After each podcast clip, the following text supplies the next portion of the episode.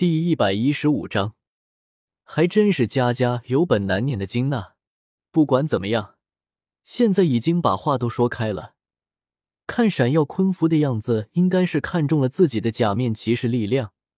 那么接下来的事情就应该不麻烦了，至少没有必要再参加什么百虫争霸了。毕竟自己又不是魂师，就算通过了百虫争霸，也不可能成为他们的宿体。至于自己手里掌握的魂灵契约，肯定要比他们寻找的方法要来地方便多。可问题是，现在小曼还没有上线，没有他的辅助，就件事情就算说出来，暂时也没有办法证明。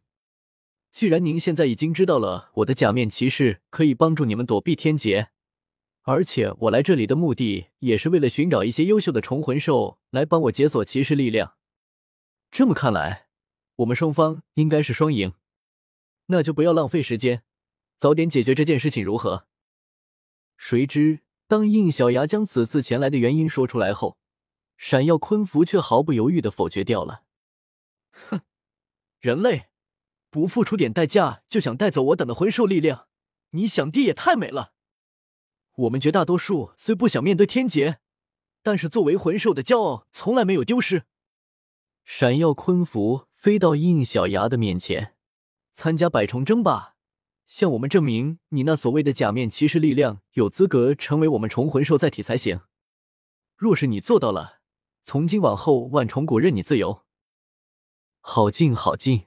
应小牙一脸嫌弃的将对方那已经扫到自己鼻子上的触须拨开。但您只是王虫之一，这话说出来有保证吗？哼，小子。只要你真的做到了，这就不是你需要考虑的问题。应小牙眼神转了一下，可以是可以，不过你们那个宠武魂魂师的要求我做不到。你也知道了，我连魂师都不是，所以我就用假面骑士的力量上场，这个没问题吧？我说的不是虫魂兽力量的假面骑士哦。嗯，这个古莲螳螂的丫头不已经是你的骑士力量了吗？你可以使用她的力量上场。所以才说做不到的吗？当下应小牙就将无法单独使用唐女力量的原因说了出来。至于假面骑士灭，算了，那个实在是太弱了，至少得再解锁几次才行。如果您允许我现在就将金鳄红锹甲安排的后代解锁成骑士力量的话，那我倒是可以是用虫系的力量上场。求你快答应吧！我已经对假面骑士空我的力量饥渴很久了。别想了，你以为为什么锹甲王虫会将他的后代交由我带领？想要他后代的力量，你依然需要实力证明。而你的第一场对手，不是其他，正是他给安排的后代。他，特么的，还是让那个大屎壳郎给坑了。无视了应小牙的咬牙切齿，他的语气一转，继续说道：“不过嘛，你的情况确实有些特殊。”那关于必须要重吸力量的条件可以给你免除掉，但是相对的，我们会安排有着各种能力的虫魂兽轮番上场。轮番上场，那我得战斗多少场啊？为什么要这样？我可是听敲甲王虫说过，每种魂兽都可以给你带不一样的假面骑士形态，所以你不仅要向我们展示假面骑士的实力，而且也要让我们看到假面骑士的多样性才行。说的是呢，差不多得来个十几二十多场吧。卧槽，那还不得把我给累死啊！闪耀昆服有些得意的说道：“那就是你自己要考虑的问题了。我倒是有个建议，反正百虫争霸要进行一年的时间，你可以选择在这里待到结束为止。先声明，既然你来了，直到所有的对战全部打完，否则你走不了。”应小牙眉头皱了起来，但还没有等他说什么，一旁的唐女恢复成了人类模样，上前质问道：“闪耀昆服大人，这个才是你们的目的吧？毕竟你们在如何让人类承载虫系魂灵这件事上做了隐瞒。我想，虫魂兽寻找到的魂灵之法，对于人类而言，应该不是什么友好的办法吧？恕我不能认同你们把同样的事情转移到应小牙大人的身上。”他的话音刚落，闪耀昆符的身上顿时爆发出可怕的杀气，重重的压在了唐女的身上，直接就将她给压到跪了下来。你说你们，你已经忘记自己作为魂兽时的骄傲了？唐女咬牙抵抗着身上的杀气，满眼不服输的说道：“我现在是假面骑士的力量。哦，那你也让我看看变成假面骑士力量后，你能做到什么程度吧。”说话间，闪耀昆符的散发的杀气更深一层。五，唐女被这杀气压得双眼紧闭，可即便是如此。她没有让杀气的压力有丝毫的泄露到怀里唐不灭身上。看到这一幕，应小牙也愤怒起来：“喂，死蚂蚁！你当着我的面做这种事情，又问过我的意见吗？真当我是泥捏的吗？”说着，应小牙将手拍在腰间还处在半解锁状态的乌奇腰带上，顿时。寄宿在他心灵世界里的魔龙魅影发出一声龙吟，伴随着魔力的涌出，炸响在这个空旷的岩洞之中。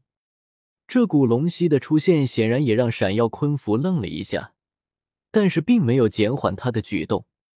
哦，纯净的龙力，这也是你的骑士力量，真是越来越让我期待了。不过，现在不是你插手的时候。我要给这个小螳螂一点教训，让他明白自己的根在哪里。你住！五，应小牙还没有说完，同样的压力也作用在他的身上，不仅将他身上的龙息给压了回去，同时也让他动弹不得。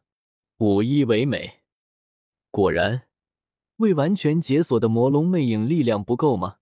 没关系，我还可以将它直接作为核心硬币召唤回来。可是，正当应小牙艰难的向唐女伸出手，准备将她召回来的时候，却受到了她眼神的制止。顺着她的眼神，应小牙才想起来，他还抱着唐不灭呢。闪耀昆符显然也注意到唐女始终在保护着怀里的孩子。原来如此，那就让我看看你能坚持到什么时候。哼，压力再次增加。这一次，唐女无法再维持人形，身上细胞硬币涌动，又变回欲望时的样子。可即便如此，她的身上也在大量的掉落地细胞硬币，真是神奇的身体构造。闪耀昆符自然没有真要对她做什么，但也因为唐女身上的现象产生了兴趣，不由得又加重了力道。你这个家伙！光芒一闪。应小牙的腰上出现了迷失驱动器，同时由红玉蚕解锁而来的炽热记忆体也已经插在了里面。变身，Heat，炽热，红色的光芒伴随着灼热的火焰在应小牙的身上涌动。下一刻，一个全身艳红色的骑士从火焰里面显露出来，假面骑士炽热正式登场。果然，如果他预想的那样。假面骑士炽热的形态就是红色版本的假面骑士王牌，炽热骑士拳。变身成假面骑士炽热的印小牙抬起包裹着高温火焰拳头，就将闪耀昆符挥了过去。大人不可！唐女的阻止还是晚了一步。只见闪耀昆符的身影瞬间消失，在这空旷的岩洞里化作一道肉眼难以捕捉的光线。在一秒钟到的时间里面，就绕到应小牙的身后，并撞在他的后背上，仅仅一击就将他给撞飞了出去，砸进岩洞壁上的应小牙当场岔气。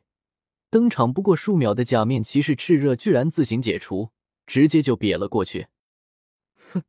现在没有人打扰了。闪耀昆符飞回到唐女的面前。同时，身上涌出的压力不断的施加在唐女的身上。好了，就让我看看你能承担到什么程度吧。唐女现在毕竟只是单纯的骑士力量，作为欲望使的她根本就承担不了闪耀昆符几乎没有上限的压制。很快，半个身子都溃散成细胞硬币，而剩下的半个身子则死死抱着唐不灭。眼看着唐女已经溃散到体内的核心硬币都暴露了出来，就在这个时候，让谁都没有想到的一点发生了。哇哇！唐女怀里一直熟睡的唐不灭突然爆发出巨大的哭喊声，声音大到整个岩洞都跟着颤抖起来。下一秒，声音又骤停，一团绿光从他的体内涌了出来。啊！不灭！化成一团绿光的唐不灭自行从唐女的手里飞出，向闪耀昆符撞了过去。就在他还在准备的轻松的躲开，并思考着这个小家伙发生什么的时候，从这团绿光里钻出一只充满了力量的绿色手臂，向闪耀昆符抓了过来。什么？猝不及防之下，闪耀昆符居然被正中，被击退了数米之远。当然，一点伤害也没有产生。在他们震惊的注视之下。一个成年人大小的身影从绿光里面完全显现了出来，这是一个面目狰狞的绿色怪人，而且很显然是具备了螳螂要素的绿色怪人。他一出场就挡在唐女的面前，向闪耀昆符发出愤怒的嘶吼：“你是不灭吗？”面对唐女的疑问，怪人缓缓的侧过身，看向了身后的他，并微微的点了点头。鬼鬼牌，应小牙都没有想到，唐不灭居然现在就可以化身为不死兽鬼牌。下意识的，他的眼神移到了鬼牌的腰上，果然，那里有着一个绿色的识别器。不过，在下一刻，象征着鬼牌的绿色识别器居然变成有着红色爱心模样的识别器。鬼牌缓缓的抬起手来，一张印着红桃螳螂的卡片出现在他的手上。